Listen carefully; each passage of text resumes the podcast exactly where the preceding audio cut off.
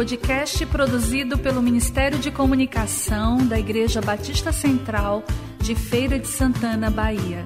Visite nosso site batistacentralfeira.com.br. Série Homens em Oração com Tony Van Almeida.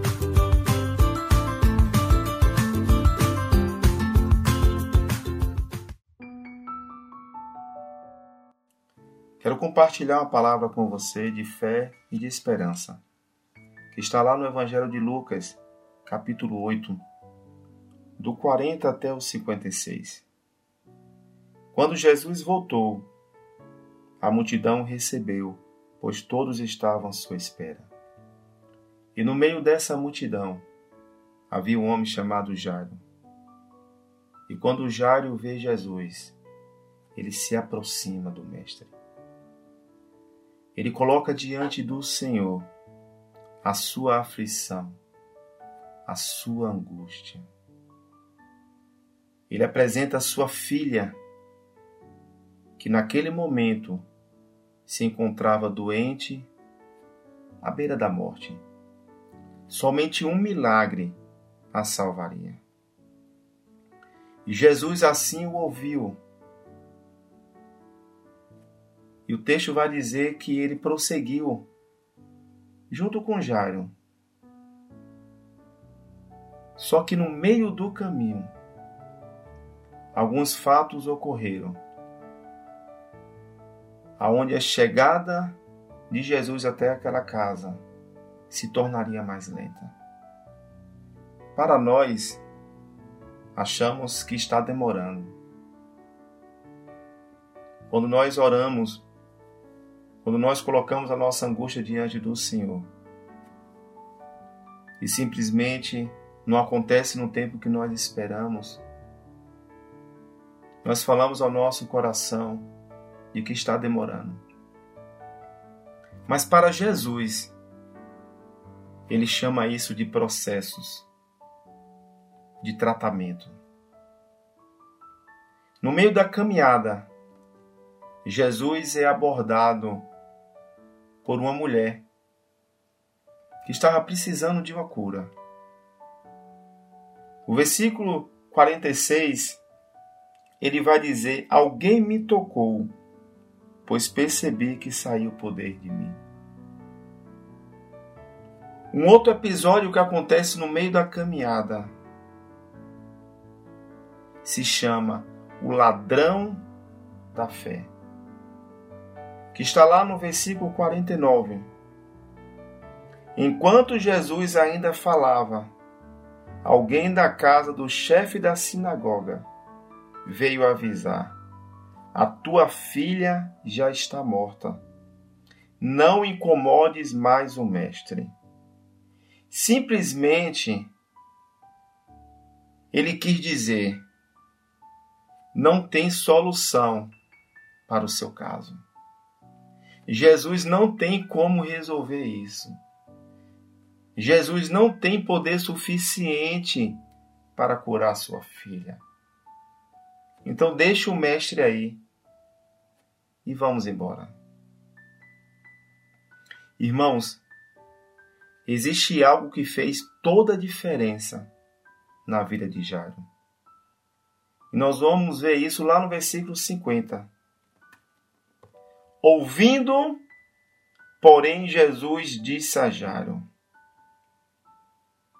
Não temas, crê somente, e ela será curada. Irmãos, isso só foi possível porque Jairo estava na presença do Senhor. Não se aproxime somente de Jesus mas permaneça na presença dele. A permanência nos torna sensível. E a sensibilidade gera revelação. Enquanto Jairo permaneceu na presença de Jesus, ele conseguiu vencer os obstáculos a ansiedade. Enquanto veio o medo, o sentimento de angústia dentro do seu coração, a permanência na presença de Jesus fez com que ele ouvisse a voz do Senhor. Jesus ativou a fé de Jairo. Se Jairo chegou com fé diante do Senhor para clamar pela vida da sua filha, diante dos obstáculos, diante daquele que vem para roubar a nossa fé, ele recebeu do Senhor o renovo da sua fé. E não somente o renovo, não somente a ativação, mas também ele recebeu uma palavra de esperança. Ele recebeu a convicção de que Jesus iria curar sua filha. Vamos lá para o versículo 52. E todos choravam e se lamentavam. Ele, porém, disse: Jesus, porém, disse: Não choreis, ela não está morta, mas dormindo. Jesus simplesmente libera uma palavra de esperança para aquela família. Em um cenário totalmente com falta de fé aonde o povo já estava se lamentando pela morte daquela criança, aonde o povo já chorava pela morte dela. Jesus é especialista em mudar cenário, em agir em meio a cenários aonde a gente não encontra uma saída, aonde tudo está desfavorável. É aí que Jesus entra nesse cenário e ele muda toda a história. Assim também Jesus faz em nossas vidas, irmãos. Quando nós estamos em cenários onde a gente não vê a porta, aonde a gente não vê a saída, aonde a gente não vê a solução, aonde a gente não encontra a resposta que nós estamos precisando o que vai nos fazer permanecer confiando no Senhor. Está na presença dEle.